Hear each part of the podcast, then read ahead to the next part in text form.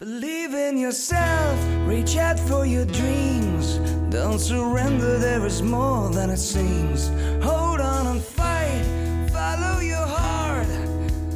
This is your way, life is what you make of it. Hi, this is Dr. Joe Luciani welcoming you to another session of self coaching where real life emotional struggle, whether it's depression, anxiety, relationship conflict, losing weight, or simply handling life's challenges are all addressed, teaching you to become your own best coach. Welcome back once again. And today I was kind of fishing around for a topic, and I got intrigued with what I might call, or at least a tentative topic, the importance of failure in our lives. And sometimes we have a tendency to to kind of see things in black and white terms and we don't recognize that there is benefit sometimes from that which is most dark and in this case the failures in our lives.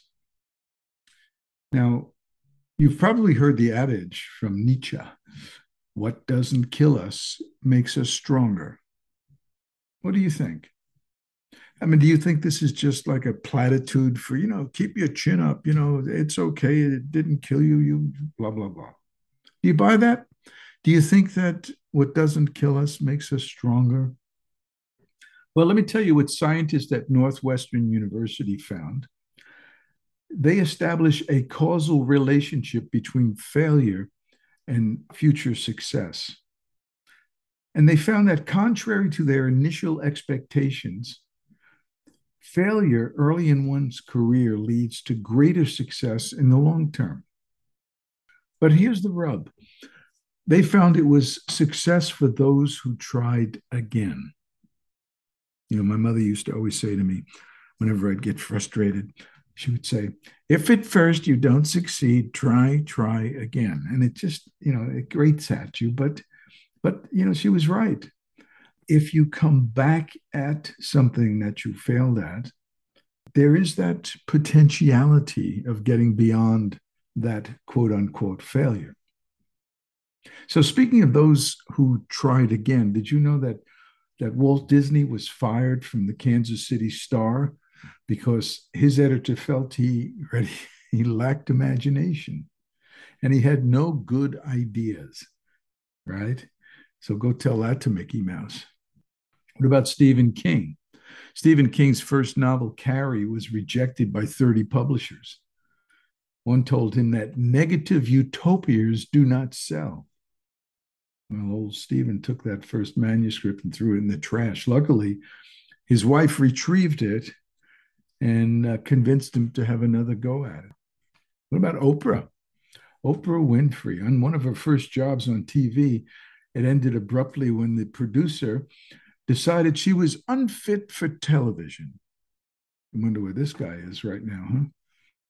About Colonel Sanders. We all know that Kentucky Fried Chicken, right? At least we do here in the States.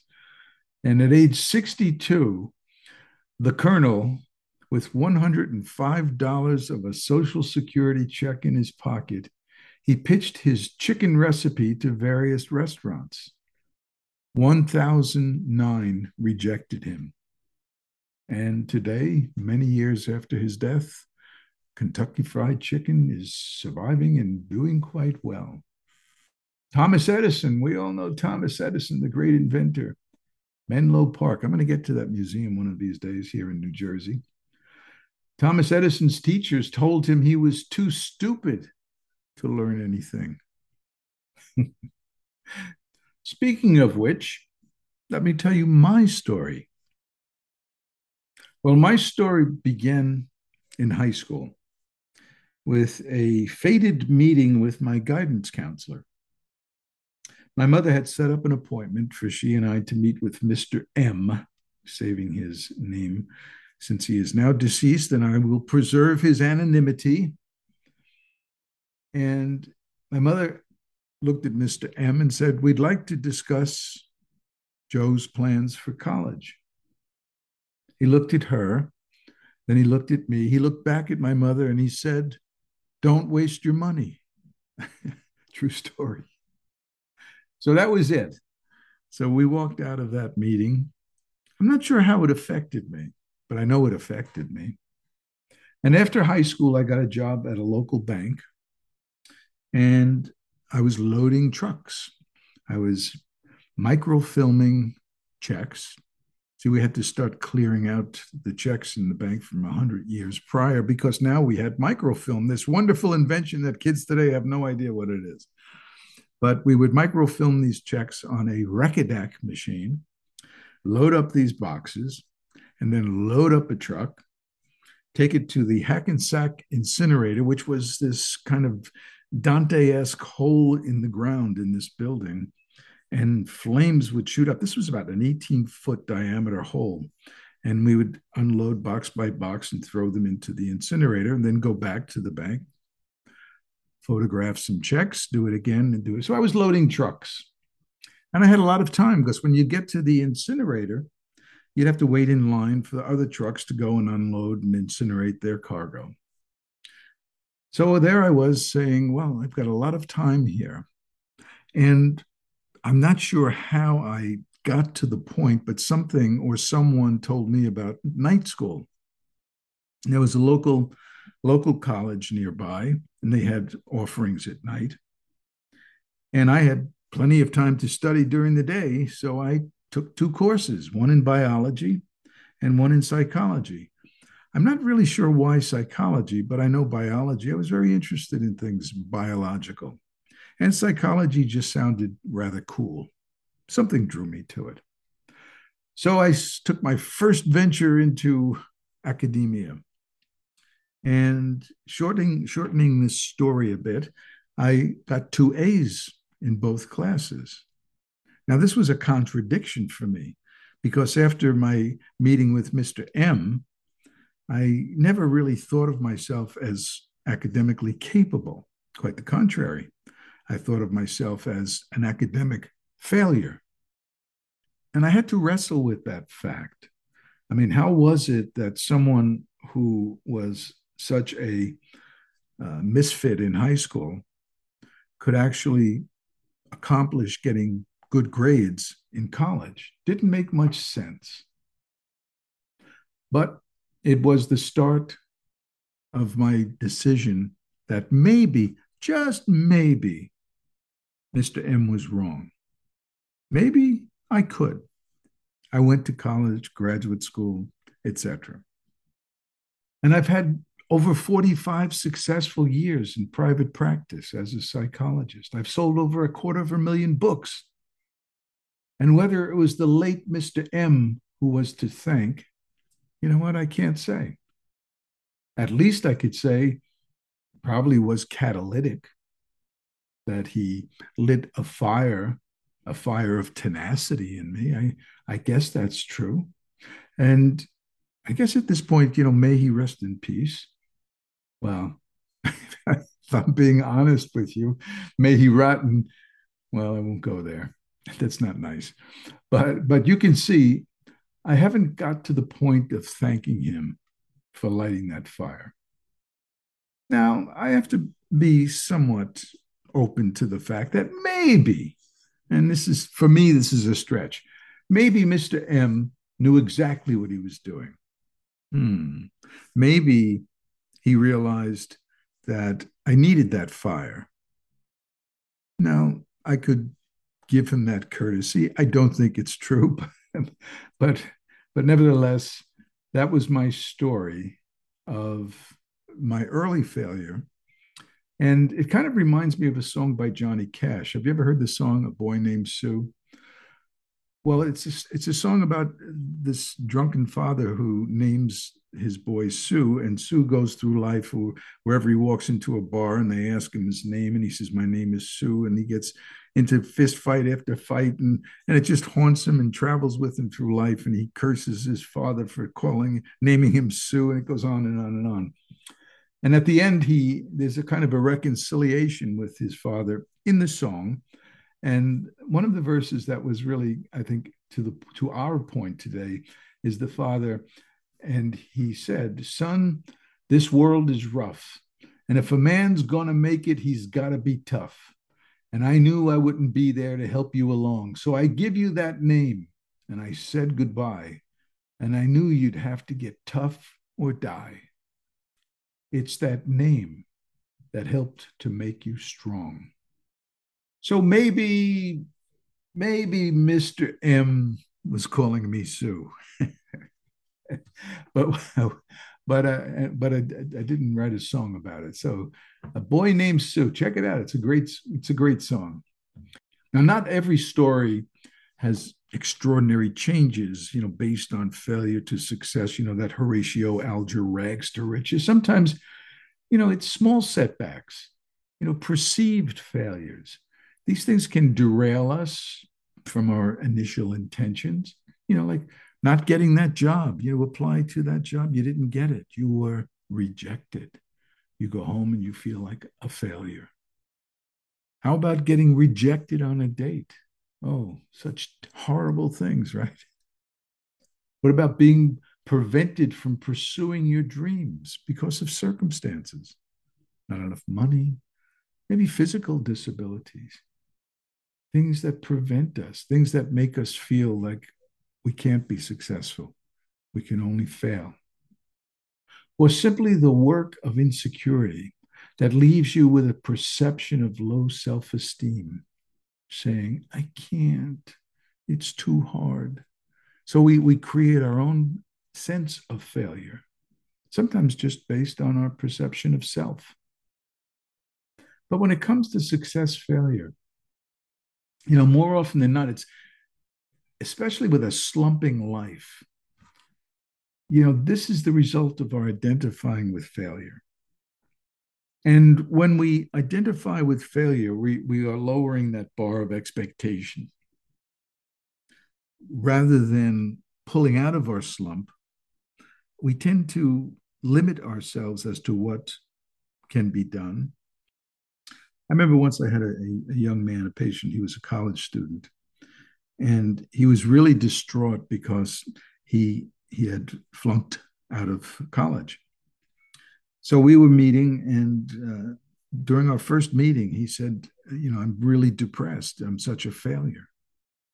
And I said, "Well, what do you mean you're a failure?" He says, "Well, I flunked out of college." I said, "Okay." So that means you're a failure. He says, Well, that's what it means. I failed. I flunked out of college. I'm a failure. But you see, there it was. I'm a failure. So I asked him the question. I said, Well, okay, let's, I want you to suspend your negativity for a minute and, and ask yourself, what if I were to go back to college and succeed? Would, would you still be a failure? And he said, No, of course not. Then I would be a success. So I said, Well, which is it? You know, you were just telling me that you are a failure. And now you're saying in this hypothetical that if you were to succeed, you would no longer be a failure. So you see the relativity of success failure in our own minds. If in fact you identify with being a failure, well, you become a failure. And that's the danger of identifying with our mishaps, with our failure. So you, you always need to be careful because when we have these, these moments of setback, also known as failure, when we have these moments, it's it's almost like insecurity just gloms on. And insecurity will you know start wringing its hands saying oh you can't do that and it's so terrible and and and you start to develop that low self-esteem. The i can't do such and such. So insecurity it will convince you that you can't. And it's it becomes quite habituated. You see once you identify with insecurity and, in, and identify with the sense of failure then that becomes your habit of perception. And then you start making choices based on that habit. Choices that protect you. You know, because insecurity, it's always geared toward controlling life. And if you are convinced that you are a failure, and insecurity has you in that kind of habit uh, habit loop of thinking that way then of course you're going to protect yourself and you're not going to venture out too far or get yourself too excited about something that you perceive won't happen so you hold yourself back maybe you accept a job that you really hate maybe you just hunker down and just kind of pull yourself back from any adventurous life choices and you more or less limit yourself. Now, why?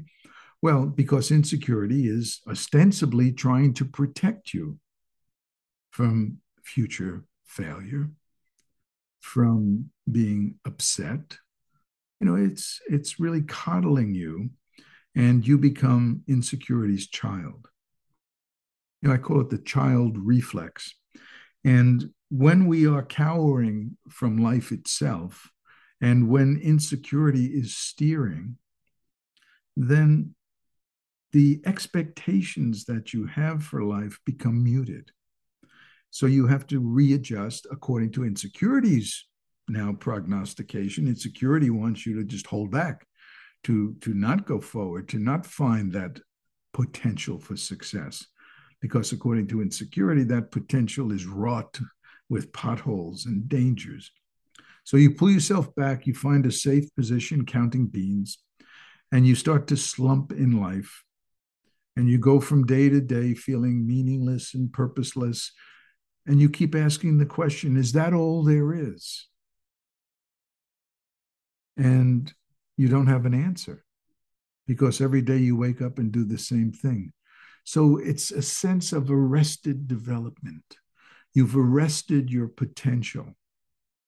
And that's a horrible thing. A slumping life is a life where you haven't yet hit your mark. You know, when we, we shoot an arrow and we let that arrow fly, well, sometimes it, it flies not anywhere near the target, but sometimes we hit that target. And it's very important to know what that target is. And this is where I say that intuitive factor, what what you flow with, what feels right. Now, not everything that you love. Let's say you love to sketch or you love to draw. That doesn't mean you're going to be another Da Vinci. You know, it's it's it's not necessarily the avenue that's going to give you the most fulfillment. However, it can be in the ballpark of what fulfills you you need to understand that ability and capability and interest and desire, and most importantly, tenacity. They're all related to success. Now, if you ask me, one of the things that I'd say is the critical component would be that the last thing I just mentioned tenacity. And what is tenacity? Well, it's just not quitting. Now, there are hurdles and hurdles and hurdles. But, well, go back to my story. When I when I took those two night courses, I didn't have, you know, any idea how to study, but I just was tenacious. I got this highlighter and I started underlining and dog earing different pages and reviewing and writing. And I, I became a studier. I became, and in college, I found that over time, I became more efficient as a student. What used to take me hours and hours and hours when I was a freshman took me much less because I was able to glean more of the highlights from a lecture instead of taking down every word and trying so hard. So sometimes we evolve with our intentions.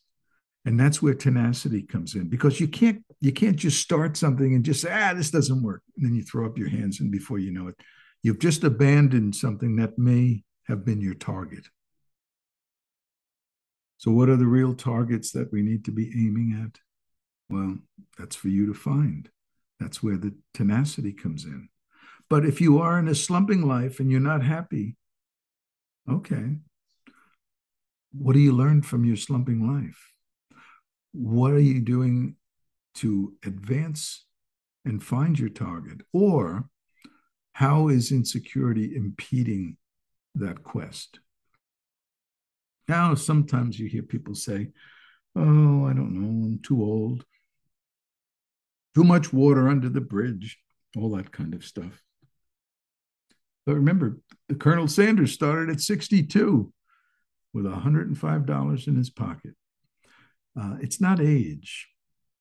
It really isn't. It's it's really about understanding that you have all the time you need to be what you need to be. That's a better attitude.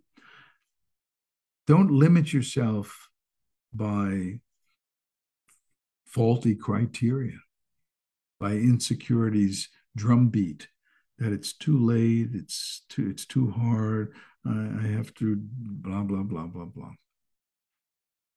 Dust yourself off. Take a look at what you need and be reasonable, be practical. I mean, certainly you don't have to uh, shoot for things that are unrealistic, but but maybe you need to shift that target a little bit or a lot and begin to recognize why not? Why not? It's got to be a way. And with tenacity and with a resilient attitude, why can't you find what you need? So you need to find your mettle. What's your mettle? Well, that's that's where you just dig in and decide that this is your life. You go around one time in life. It's not a dress rehearsal. And you need to carve out what kind of life it's going to be, whatever stage you're at. Now, sometimes you have to be patient. If you're a parent with two little children running around, well, sometimes you know you do have to be patient, and it's not the time to find your target. But that doesn't mean you can't prepare. That doesn't mean you can't have the expectation of where you want to be and you could begin the implementation process before pulling the trigger. So it really it, there is always a way. You know, I always love my my favorite metaphor is if you can't get in the front door, try the side door, and if you can't get in the side door, try the back door, and if you can't get in the back door, go through a There's always a way, but you just can't be deterred if the front door is locked. So find your way, find your mettle. Don't be afraid of setbacks and failure because we learn and we can embrace failure, we can embrace setbacks, and these can really be instrumental in pointing us more toward what we need to be to fulfill our own destiny. And remember, we're all on this ride together. We only have the years that we have. And it may seem like there's not enough years, but like I said, there's always enough time. Insecurity says there isn't, but there's enough time. There's enough time to be happy. Just maybe, just maybe there's more happiness and meaning that you can derive, that you can squeeze out of life and make happen. I hope you do. So visit my website, selfcoaching.net, where you can learn more about my self coaching philosophy. And I do hope you'll look at all my books that are there, but particularly my latest book, Unlearning Anxiety and Depression. And the reason I chose that title was because my perception is that anxiety and depression are learned habits of insecurity. And all habits are learned, and all habits can be unlearned, including anxiety and depression. So visit my website, you'll learn a little bit more. And until next time, remember that being victimized by emotional struggle is not an option. And by definition, victims are powerless, and you are not powerless. So remember, everything is hard until you make it simple. So join me every week. And how about we make it simple together? Reach out for your dreams. Don't surrender, there is more than it seems. Hold on and fight. Follow your heart. This is your way. Life is what you make of it. Believe in yourself. Reach out for your dreams.